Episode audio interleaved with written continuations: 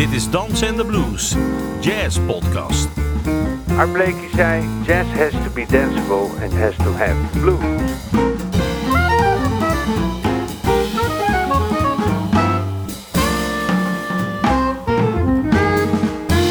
Je luistert naar een aflevering van Dansen en de Blues. Een podcast over jazz met kleurrijke gasten, indringende gesprekken, sterke verhalen en vooral swingende muziek.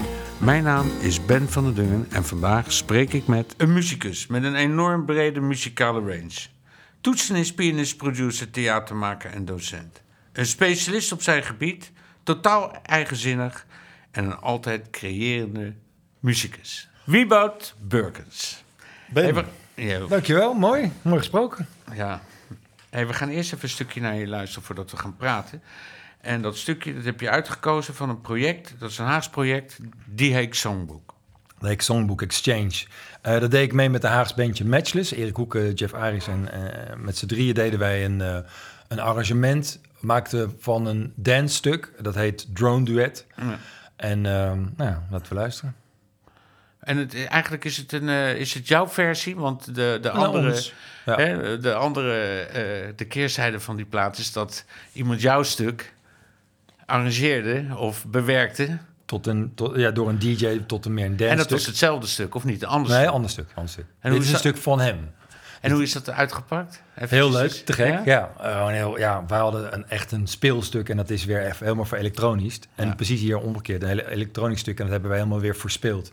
Maar heel weird, we hebben, ze- hij had een hele rare melodie en die hebben we weer per noot, per melodie, hebben we die geharmoniseerd. Ah. En je krijgt een soort, eerst is de, en dan wordt het heel weird en heel eh, atonaal en dan ineens weer super zoet. eh, sweet met een Sven de Rood solo. En dan krijg je weer een hele weirde melodie met allemaal rare harmonie. En synthesizer en allemaal la- layers en narigheid. Oké, we gaan even luisteren.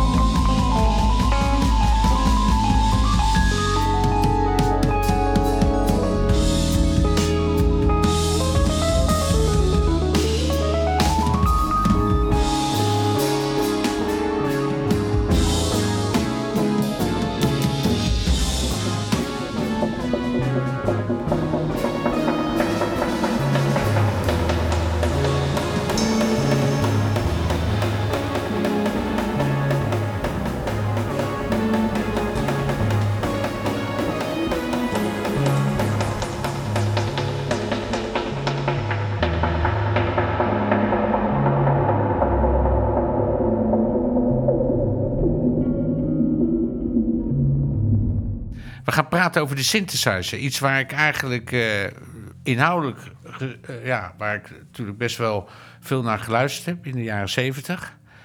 Maar jij bent er een specialist op. Nou, nee, ik zou mezelf ze- zeker geen specialist noemen. Maar liefhebber. Groot liefhebber. En, ja, en, to- en toch ben je altijd bezig met, met, met sounds. Ja. En je bent eigenlijk niet zo echt een. eh, met die achter die piano lijkt het wel of je gauw bent uitgekeken.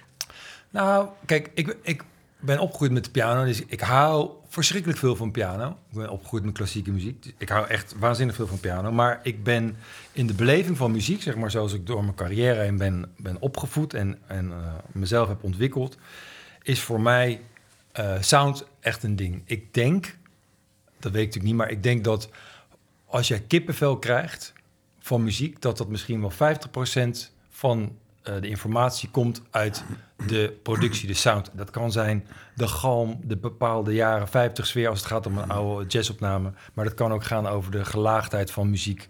En dat dus de productie, dus de sfeer, de sound, een wezenlijk onderdeel is van de emotionele beleving van muziek. En niet alleen maar zoals wij geneigd zijn, muzikanten naar muziek te luisteren, heel erg snel te analyseren in harmonie, melodie, vorm, ritme, de bekende lyrics, weet je, de bekende parameters, waar ook het auteursrecht op is gebaseerd. Maar ik denk dat dat inmiddels een soort achterhaald con- concept is, dat productie, sound, een heel groot wezenlijk onderdeel is van je beleving.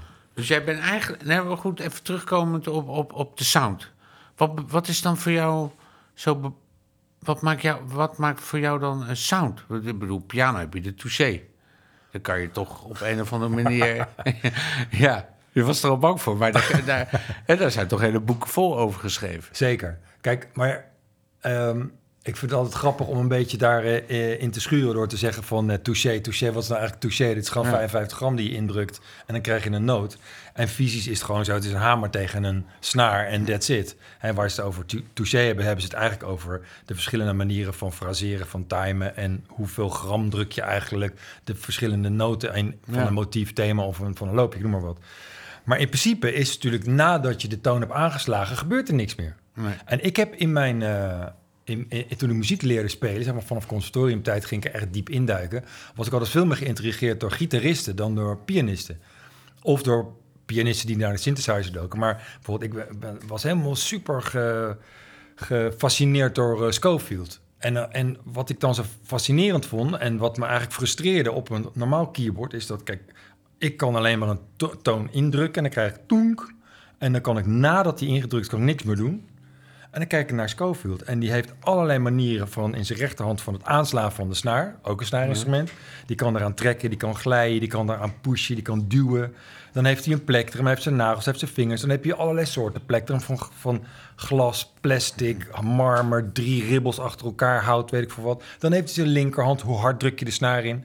En dan heb je nog eens een keer het manipuleren van de sound nadat je de snaar hebt ingedrukt Ja, ja. nog helemaal los van het type eh, eh, eh, manipuleren van de sound die je kan doen nadat je de gitaar hebt gespeeld. Dus de gitaar die dan weer naar een effectkastje gaat en een gitaarversterker gaat. Eh, het feedbacken van die gitaar, van, eh, bekend van Carlos Santana bijvoorbeeld, noem maar wat. Of, of, of eh, Scofield, bekend geworden door die chorus sound op zijn Ja. gitaar. Dat hele ding dat heeft me waanzinnig gefascineerd. Ik denk van shit, dat kan je allemaal niet op een keyboard. En ik heb eigenlijk, zou je zeggen, ga lekker... Op een piano. op een piano, sorry. En dan ga je lekker gitaar studeren. Maar ik dacht altijd, hoe gaaf zou het zijn als ik die frustratie weet om te zetten in een soort zoektocht naar sound. De heel micro, dus zeg maar de vertaling gitaar naar synth. Of- Of gitaar naar piano, om daar iets mee te ma- manipuleren. Maar ook meer groter bekeken. Dus van wat is nou eigenlijk de impact van sound? Waarom is nou die ene sound zo te gek en die andere sound gedateerd en niet meer leuk? En waarom blijven sommige platen nog steeds actueel na 50 jaar en zijn fusion platen, platen uit de jaren 90 niet te pruimen?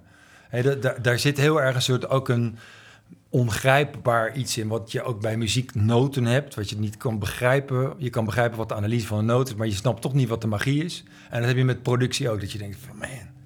En dat vind ik fascinerend. En als je nou eh, terugkijkt, hè, want je komt in Den Haag, kom je op de jazzafdeling, krijg je gewoon netjes van, nou, dit is de voice in dit, dit is de voice in dat, en bla bla bla. En dan op een gegeven moment dan denk je van, ja, dat is niet voldoende.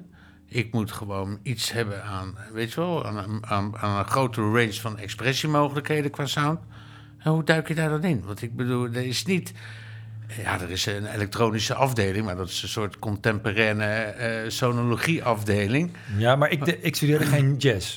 Ik studeerde muziekregistratie. Dat heet nu de Art of Sound. En dat is eigenlijk een opleiding tot enerzijds technicus of producer. En dan is je bijvak, was in mijn geval piano jazz. Oké. Dus dat was dan niet toch. mijn hoofdding. Maar goed, ik, ik, de, ik volgde eigenlijk precies hetzelfde curriculum van Ja. de jazzpianisten. Alleen in twee keer zoveel tijd.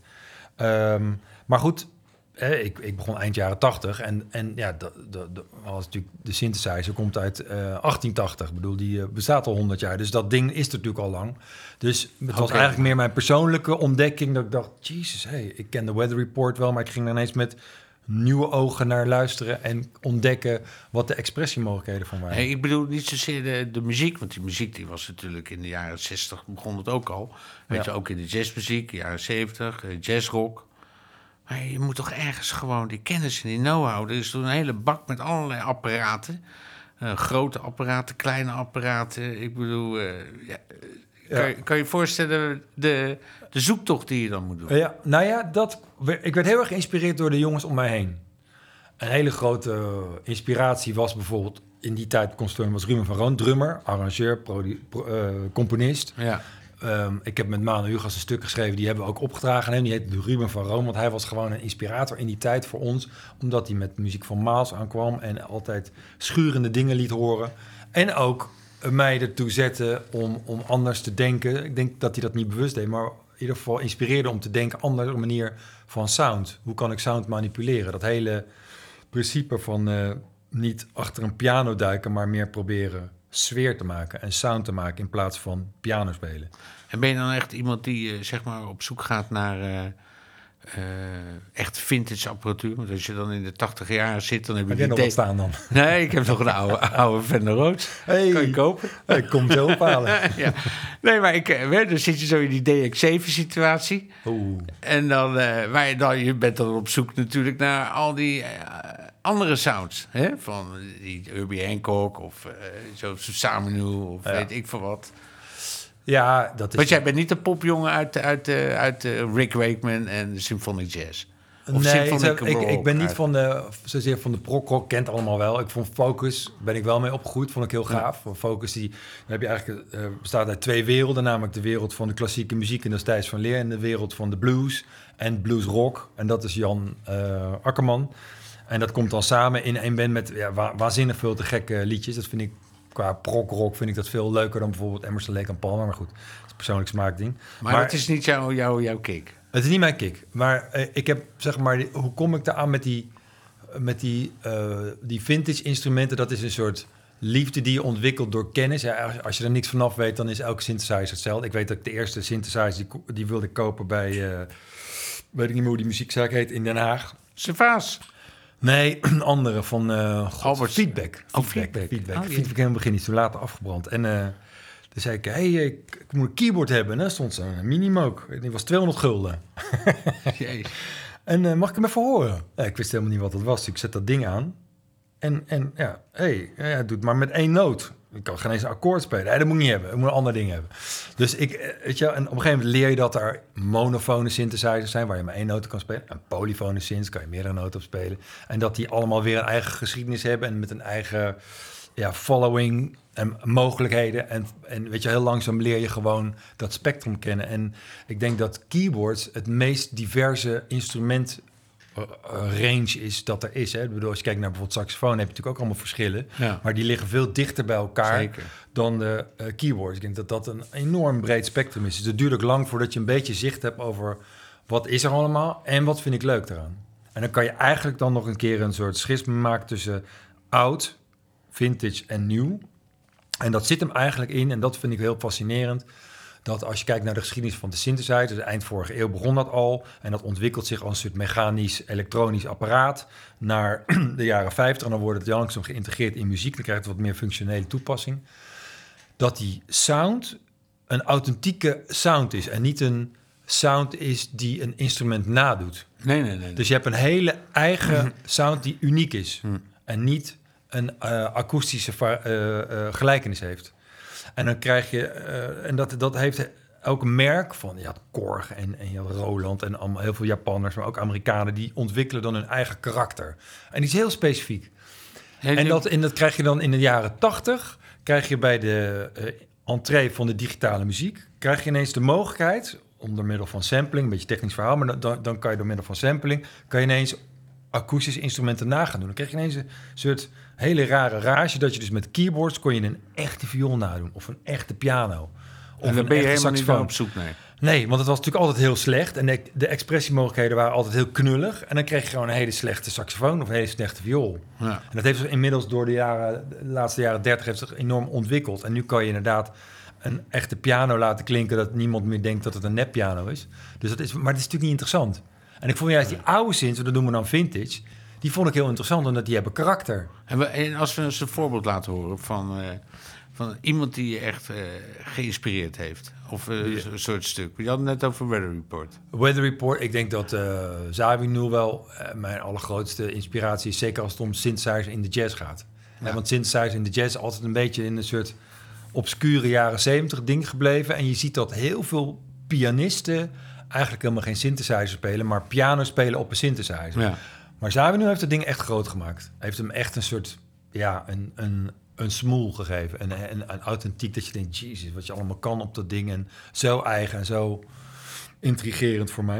Het is wel apart eigenlijk. Als je Joost Samen hoort, dan hoor je eigenlijk ook gelijk samen doen. Net als Je hoort gelijk Zawi nu. Eh, Als je Maals hoort spelen, hoor je dat is Maals. Of Je Colt hoort dat is gelijk. Zawi. Want hij, die, die man is zo fantastisch. Ik bedoel, hij heeft Laten we even wat gaan luisteren. Wat, wat, wat, wil je, wat wil je laten horen? Van? Er zijn heel veel platen van hem die te gek zijn, maar ik denk dat in dit kader van het, eh, waar we nu over luisteren, dat eh, een plaat die wa- wat minder bekend is van Weather Report is Procession. Ja. En daar speelt hij op een duet met Shorter. Ze hebben heel veel duetten samengespeeld, zowel live, maar ook op platen. En ehm, The Well vind ik een waanzinnig stuk. Oké.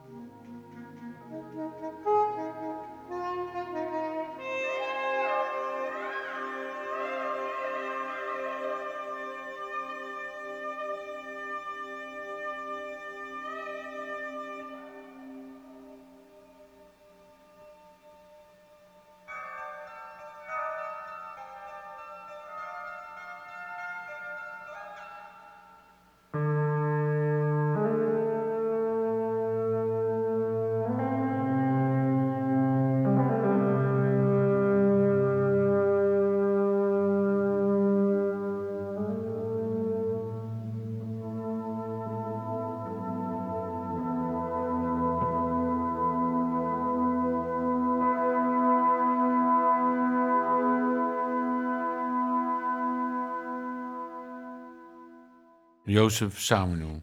Hey, En over, Shorter. Ja, over, eh, over de, eh, het naspelen, hè, over het nadoen. Ik, ik heb met Jozef Samenu heel vaak, dat vind ik nu ook weer eh, te horen, dat hij toch op een of andere manier probeert eigenlijk een soort, soort match te vinden met, eh met Wayne Shorter. Hoe die zijn deck en ook de sound. Kijk, Wayne Shorter heeft ook niet echt gewoon een enorm gepolijst saxofoongeluid. Hè. Die kan best wel een grove attack hebben en, en eh, Ik heb altijd het idee dat Jozef Samenu, soms als ik dit zo bij elkaar hoor, denk van, is het nou Wayne Shorter of is het nou Jozef Samenu? Ja, dat is toevallig. Denk in dit stukje speelt hij op een soort rietinstrumentachtige emulatie-ding. Dus dan gaat het een beetje tussen wat lijkt, hey, lijkt wel een soort van hobo, dus sopranisch-achtige sound. En dan gaat het weer naar een ander ding toe. Dus dat is wel meer in dit ding. Dus ik kijk, natuurlijk zullen ze, ze zullen elkaar onwijs beïnvloed hebben, maar dat weet ik eigenlijk ook niet. Maar over de, de, de expressiemiddelen, hè, de- daar speelt die attack toch een, een grote rol in. Ja, kijk, wat mooi is bij eh, de synthesizer, dat kan je eigenlijk helemaal moduleren zoals je zelf wil. En je hebt eigenlijk drie kernen, zonder heel technisch te worden. Met moduleren bedoel je? veranderen, aanpassen. Veranderen, Ja. oké. Dus je hebt eigenlijk drie kernen waar een synthesizer om draait. En de een is de attack en de release. Dus echt maar hoe gaat de, wat ze noemen de envelope van een geluid. En ehm, wat daar heel leuk aan is, is dat ze hebben wel eens een onderzoek gedaan. Eh, als je dan een geluid nam, bijvoorbeeld je nam een kerkorgelpijp. En dan knipten ze de attack eraf. Dus de attack is eigenlijk de allereerste transiënt, het allereerste moment dat je geluid Ja. hoort.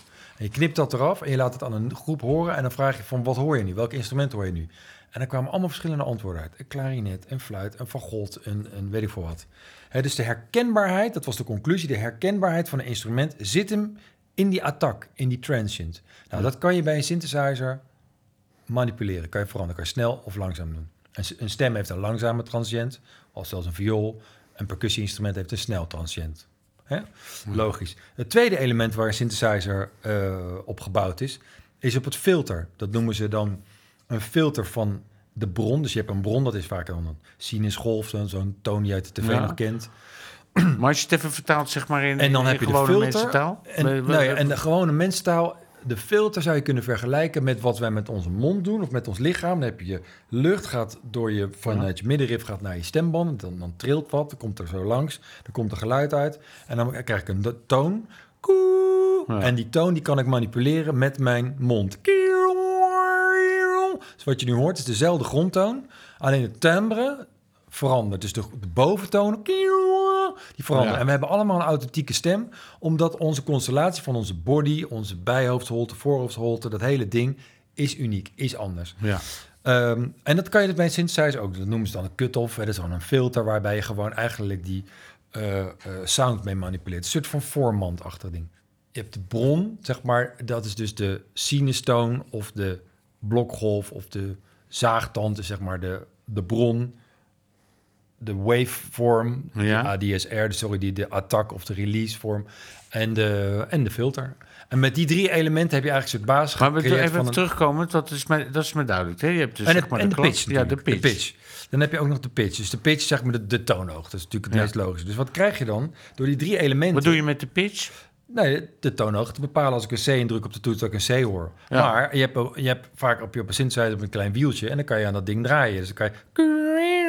Kan je doen. Ah, ja. En wat daar leuk aan is, is dat je dus drie expressiemiddelen hebt... die je bijvoorbeeld op een traditionele piano niet hebt. Namelijk, je kan die attack kan je, en, en de release kan je eh, bepalen. Je kan de filter, dus de, de, de, de sound, dat, het voormandgeluid kan je bepalen, manipuleren. En je kan ook nog eens de pitch. Dus dat lijkt heel erg op wat een gitaar doet. En dan heb je bijvoorbeeld eh, eh, Jan Hammer, die had in de jaren 70 had hij zo'n band met Billy Cobham. En dat doet hij op een synthesizer, een hele beroemde synthesizer, de Minimoog. Dat was eigenlijk de eerste draagbare, betaalbare synthesizer. Daardoor ook mega populair in 1971. En dan speelde die een soort van een gitaarachtig ding op. En dan, dan ja, iedereen dacht, is het nou een gitaar of wat, wat is het voor een eh, instrument? En hij kon dus gewoon die, die sound manipuleren. In Even luisteren naar Jan, Jan Hammer. ja, en het stuk dat heet eh, Stratus. Dat is een heel beroemd stuk. En dan moeten we misschien even skippen, want dat, nummer duurt negen minuten. Maar dan moeten we even skippen naar ehm, de synthesizer solo toe. Oké.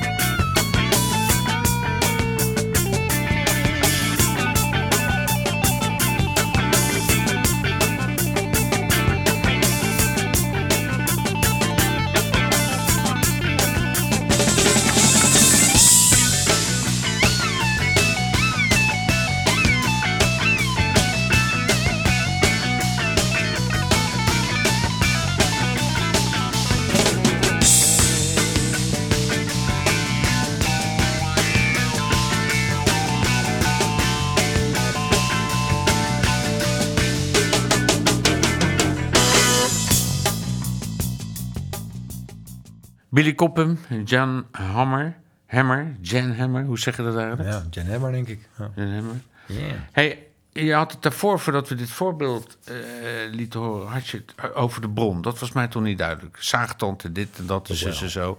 De pitch is me duidelijk. Eh, de, de, de filter, Filter. de klank.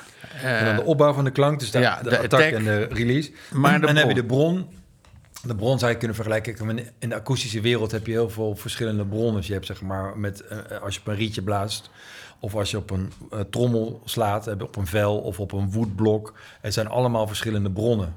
En die bronnen die kan je vertalen in elektronische zin. Heb je elektronische bronnen. Dat is de sinusgolf of de blokgolf of de zaagtandgolf. En dat zijn unieke bronnen die in de natuur niet eh, bestaan. Hè, bijvoorbeeld wat het hele leuk is, het, misschien een beetje technisch, maar wat heel leuk is aan de blokgolf. Een blokgolf is aan en weer uit. Maar in de natuur is niks zomaar aan. Het begint altijd bij nul en bouwt op.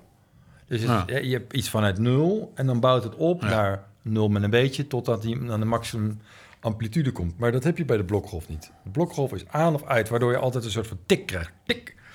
Nou, dat, dat is iets typisch wat in de natuur niet voorkomt. Dus de synthesizer is echt een elektronisch apparaat en daarin uniek. En daarom vind ik, zeg maar, wat ik net ook vertelde, zo'n oude synthesizer zo interessant, omdat hij een uniek, authentiek geluid heeft, in plaats van dat je een akoestisch geluid nadoet. Ja, duidelijk. Ja.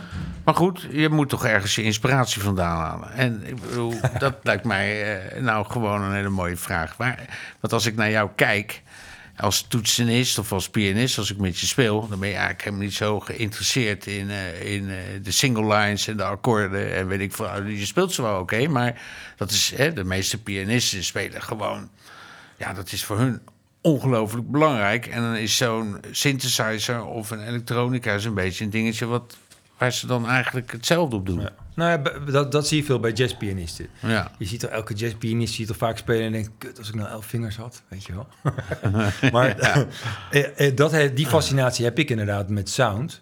En ehm, Maar dat leidt tot iets anders, neem ik aan. dat leidt Leidt tot iets anders. Ik bedoel, Nou ja, het daar tot anders alles- spelen. Kijk, als je bijvoorbeeld op een orgel speelt... de orgel is natuurlijk al heel lang ingeburgerd... laten we zeggen, een soort synthesizer in de jazzmuziek. Maar wat, je, wat, wat uniek aan een orgel is... dat hij... het is een schakelaar wat je indrukt. Hij heeft geen hard-zacht. Dus het is aan of uit. Dan kan je met je voet kan je wel hard of zacht spelen... maar het ding is aan of uit. Ja. En dan kan je het geluid manipuleren door middel van die drawbars. Dat zijn die schijfjes die, waar je boventonen aan de, aan de grondtoon toevoegt of niet. Het geluid wordt rijker of minder rijk. En dat, dat is zo'n ander principe dan bij de piano, waarbij je touché eh, hardheid bepaalt.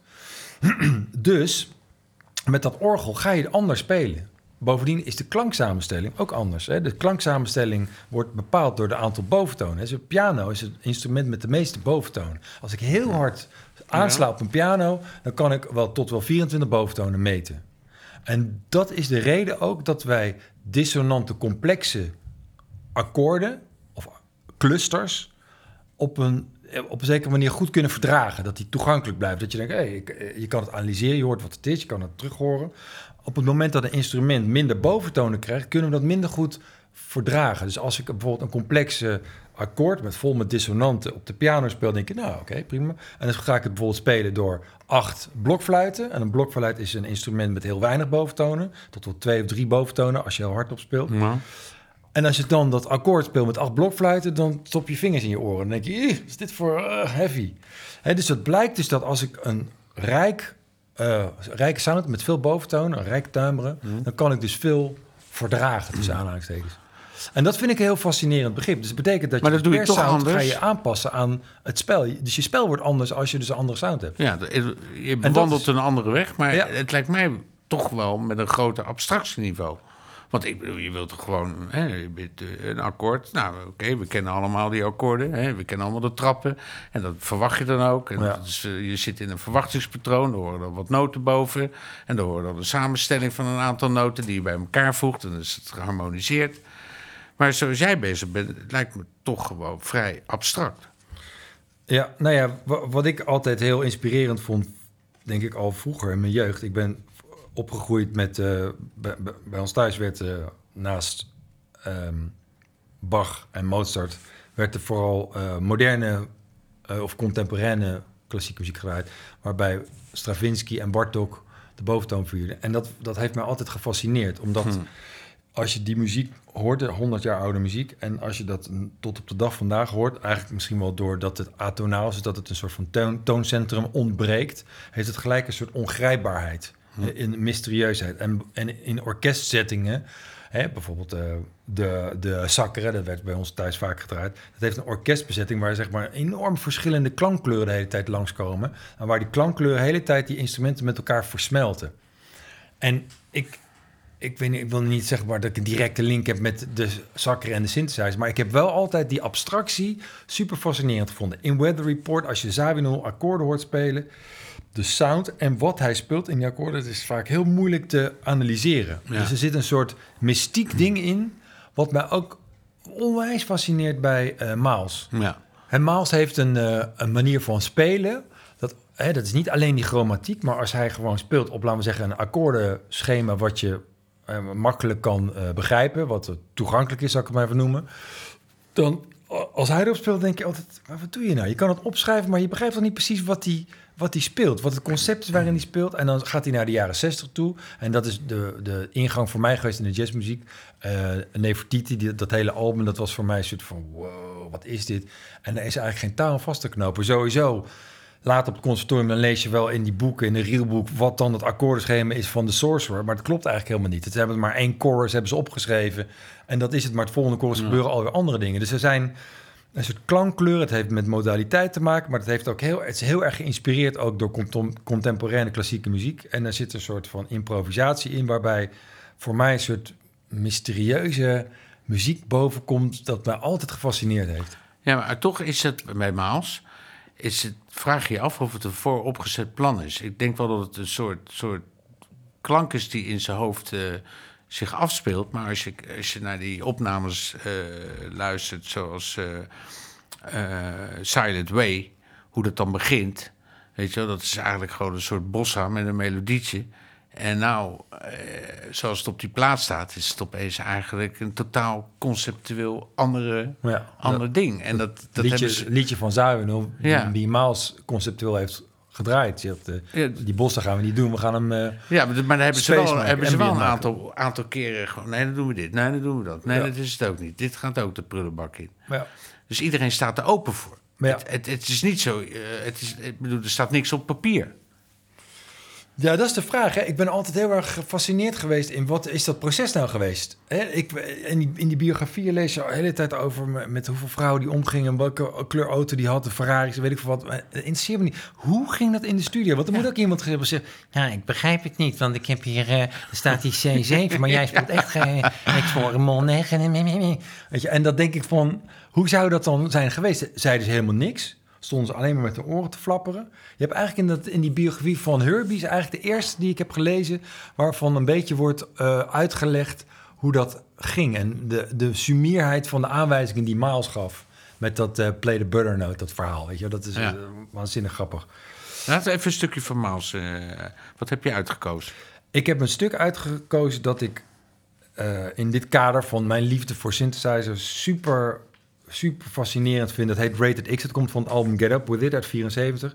En daar speelt Miles, die speelt daar orgel of synth synthesizer orgel, eigenlijk een heel slecht orgel.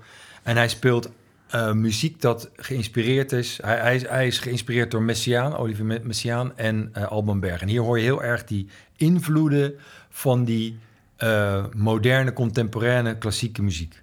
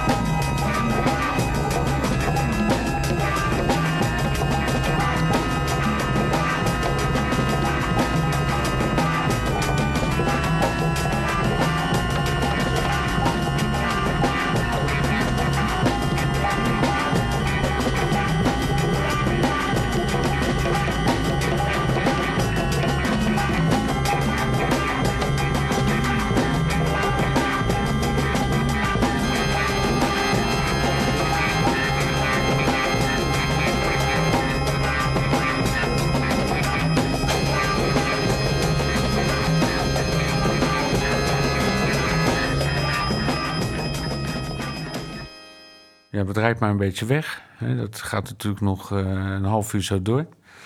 Eh, ik, had, ik had eigenlijk mijn eerste eh, ervaring met, met Maals. Toen was ik helemaal nog niet met, eh, met, met, eh, was ik met popmuziek bezig. Toen kocht ik die dubbelaar, dat was een driedubbel eh, live at the Isle of Wight. Dat was een soort Woodstock-achtige situatie. maar dan een, en in één keer komt daar Maals voorbij. Een half uur lang, op één kant. Ja. Weet je wel? dus die stukken duren vrij lang. Wat allemaal op YouTube staat, hè? Ja, ja het is eh, heftig. Maar ja, hij speelt dat orgel. En dan zeg jij, hij wordt beïnvloed door Almenberg en Messiaen. En dan denk ik van ja, hoe dan? Ja, hoe dan? Dat weet ik ook niet hoe dat is gekomen. Ik weet alleen maar dat... Ik, ik heb het gelezen, dus neem ik aan dat het zo is. Maar voor mij was het een hele grote invloed... omdat dat, dat ging eigenlijk synchroon met mijn eh, ontwikkeling op het conservatorium... toen ik les kreeg eh, over, over 20e eeuwse muziek. Ja. En dan ging ik eigenlijk... Vagilius. Vagilius Bergheid, Nee, of niet? weet ik niet meer van wie. Ben ik Ah. vergeten. Daar ging ik eigenlijk kriegelig in. Want ik dacht van, wat is dit voor Ja. rare muziek? En, en daar ging een soort deur open... wat tot op de dag van vandaag een inspiratiebron is geweest. Hè? Ik, ik, bijvoorbeeld die, die hele Tweede Weense school... Ja. Schoenberg en Almenberg vind ik tot op de dag van vandaag fascinerend. En daar zit een mystiek in en daar zit ook iets heel eh, rekenkundigs in. Dus je kan het op allerlei manieren kan je het beluisteren. Maar ik beluister het heel erg, zeg maar, emotioneel. Hè? Gewoon zoals het binnenkomt. Ehm, en dat vind ik nog steeds super fascinerend. De, de, het mysterieuze wat daar uitstraalt. En de enorme emotionele expressiekracht die zo anders is dan uit de eh, periode die vlak daarvoor komt. Eh, laten we zeggen, Brahms, Mahler. Dat, Ja. zit, dat zit er vlak voor. En ineens gebeurt dat er en ik vind het waanzinnig. Heb, heb jij, eh, kom je in Den Haag terecht, dat is natuurlijk wel echt het conservatorium waar je dan gelijk met je neus in de boter valt. Hè, ik bedoel, je hebt daar, eh, toen ik daar klassiek studeerde, dan, eh, ja, dan heb je mij, de componistenmaand, Theo Verbij, al die gasten, hè, Louis Andriessen. heb je daar wat aan gehad? Nee, ik had van Theo Voorbijwijlen had ik les. En dat was, een, eh, ja, dat was ook zo'n zo'n man die, die, dat heeft hij natuurlijk nooit geweten, maar dat, die heeft zo'n deur geopend. En dat is zo inspirerend hè, als een leraar dat met je kan doen. Als een leraar gewoon een deur kan openen. Je, je laat kijken wat voor muziek er allemaal is. Ik weet sowieso, toen ik op het conservatorium kwam...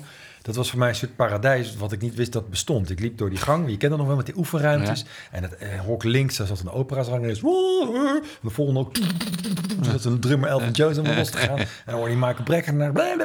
En dan liep ik in een lunchpauzeconcert, liep ik naar de Schoenbergzaal. En dan had je altijd die lunchpauzeconcerten. Of je ging naar de Kees van Barenzaal. En dan had je die balletdames, die deden daar een voorstelling. En voor mij was het allemaal van, jezus, wat is te gek, joh. Ik bedoel, er ging een totale wereld van kleuren en klankkleuren op. En het, de het afdeling wat daar nog niet aan open ging, dat was wereldmuziek. Dat, dat, dat werd daar nauwelijks gedaan. Dus dat kwam bij mij pas later binnen.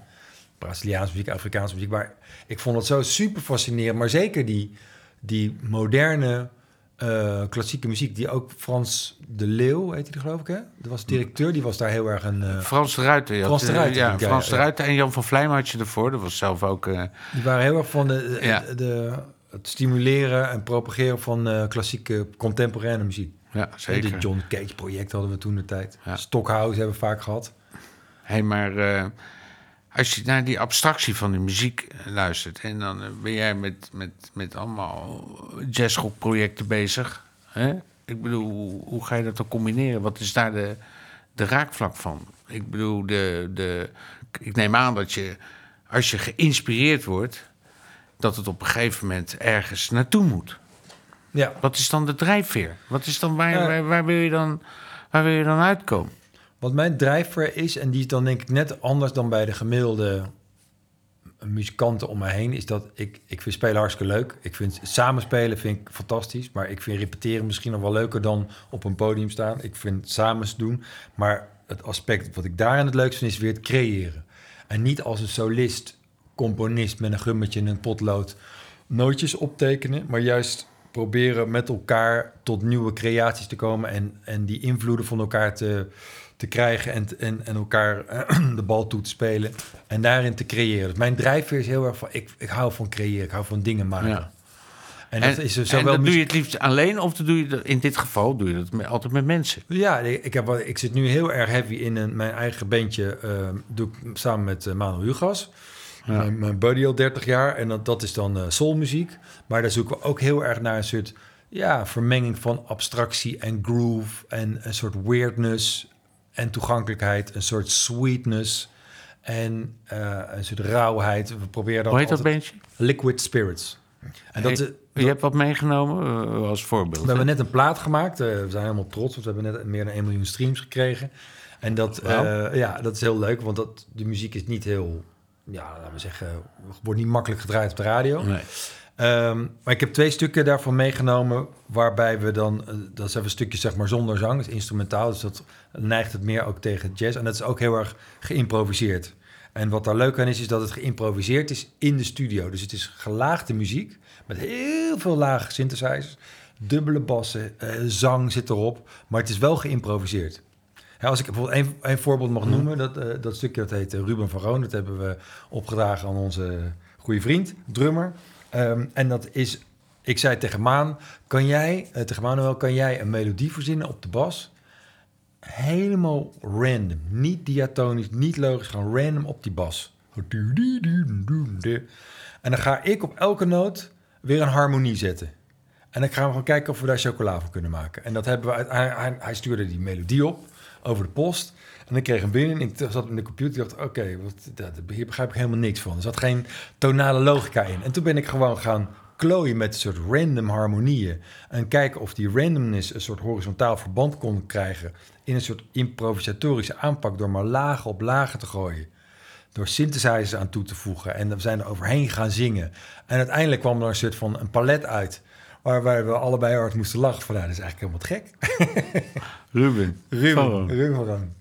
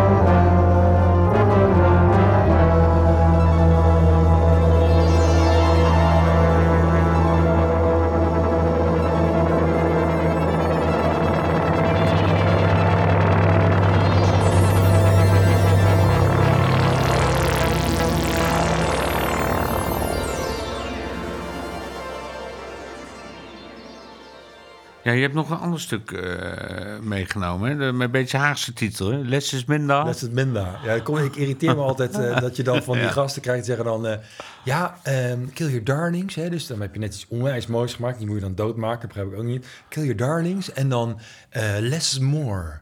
Less is more. Speel iets gewoon minder, want dat is more. Denk ik alleen maar, je rot op. Less is minder. En met dat Liquid Spirits is ook een beetje een Haags beentje eigenlijk. Hè? ja, Erik Hoeken is natuurlijk Haagse woorden niet. en dan Manuel Hugo, dat is een eh, ja, fop Amsterdam. Want die woont in Amsterdam, maar is gewoon Hagenees. Ja. En dan eh, hebben we de Ivan Perotti, die, die komt niet uit eh, Amsterdam. Of niet uit eh Den Haag. Maar de, de kern, zeg maar, van wat het vroeger was, was inderdaad Haags. Wat vind je er leuk aan dan? Nou, dat, de, de, de humor is natuurlijk heel snel en de, de lijntjes zijn heel kort. Dus we, we begrijpen elkaar heel goed. Het is natuurlijk ook omdat we al heel lang vrienden zijn. Maar er is, Den Haag heeft een soort van directheid, een soort van... We kunnen zeg maar zo bot tegen elkaar zijn en dan moeten we er zo om lachen. En de- de- de- dat, dat, dat Moet er nou iets- om lachen? Ja, dat ook iets heel grappigs heeft. Zeg maar, dus het respect komt uit hele andere dingen voort. Er zit, er zit heel veel liefde, maar het is verbaal soms even ver te zoeken.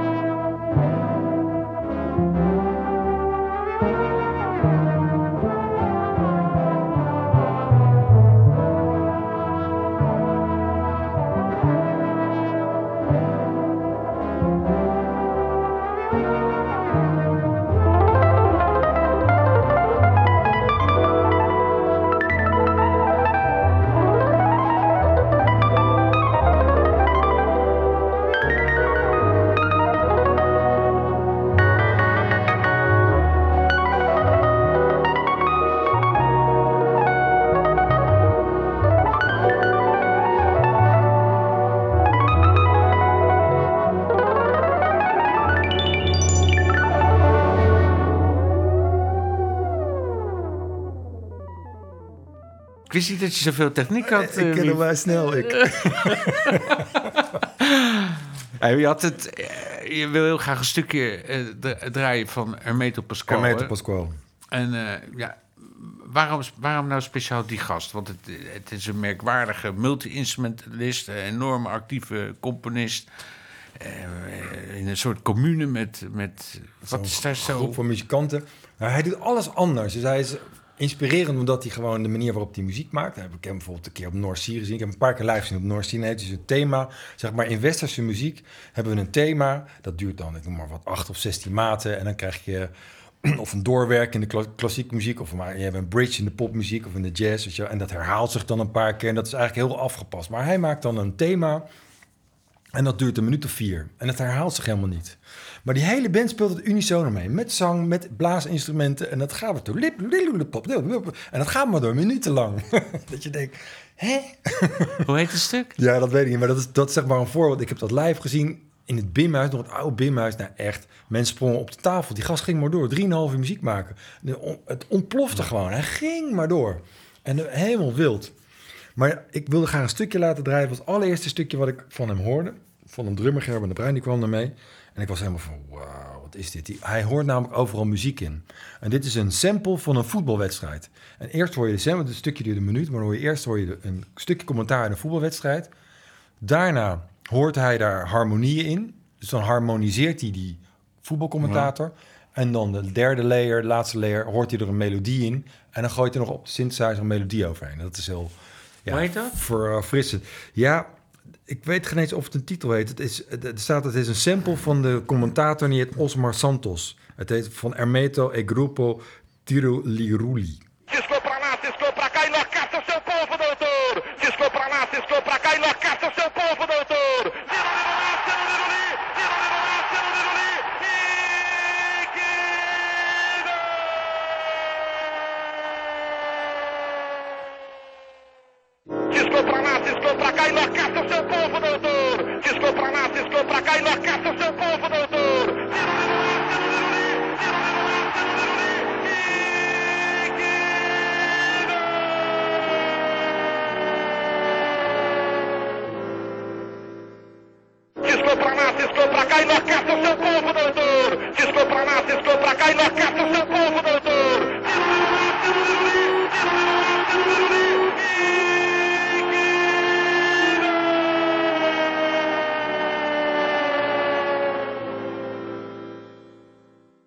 Ja, dit vind ik geniaal. Eh, eh, ik, la- later leerde ik hem ook kennen dat hij bij Maal zit. En dan eh, heeft hij een onwijs mooie compositie brengt hij in, in die groep. Evil, hè? Is dat? Live Evil op die Ja. plaat. Nemum Talves. En, dat, Ja. en dan zingt hij dat. En dat is ook qua harmonie onnavolgbaar. Onwijs mooi. Heeft ook, het is ook niet alleen weird. Dit, dit is natuurlijk meer een soort van bijna gimmick achter. Maar dat is echt super. Hij, hij heeft zo'n andere spirit dan... Wij zijn natuurlijk opgegroeid met... of met de westerse traditie, zeg maar... of met eh, Amerikaanse muziek... die weer die route heeft uit die Afro-Amerikaanse ding. En je hebt dan, als je over de wereld gaat kijken... blijken ineens totale andere werelden te zijn... dat vind daar ik kwam het de- dan achter. En die consortiumtijd, dat was zo leuk daar in die tijd.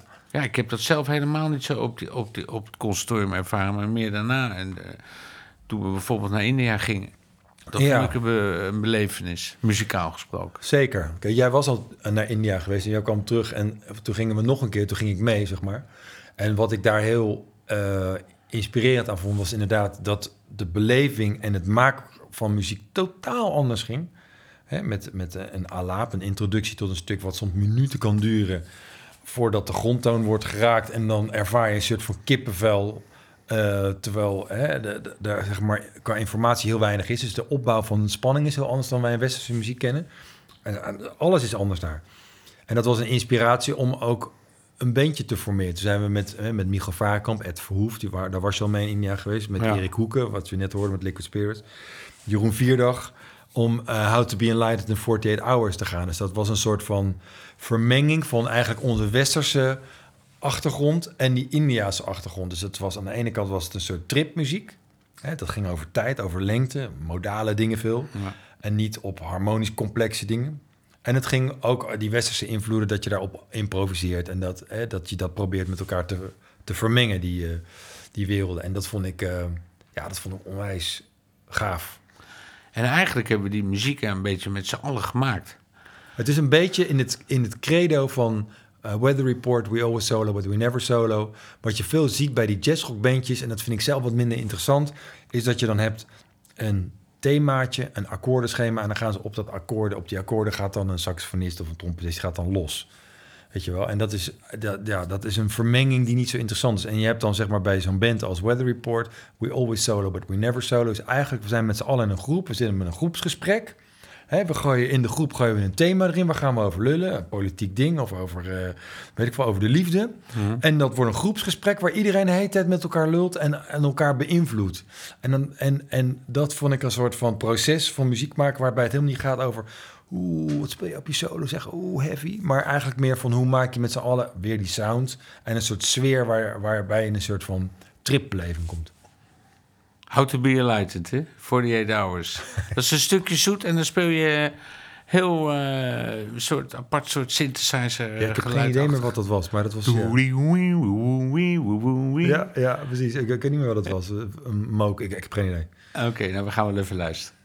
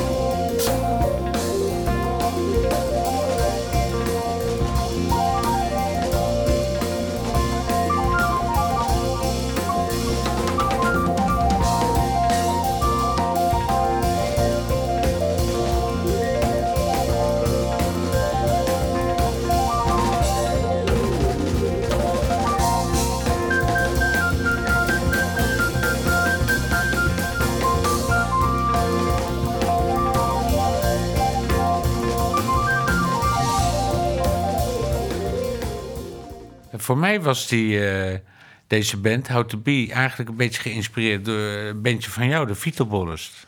Vito Brothers is een bandje met Manuel en met Erik, Michael.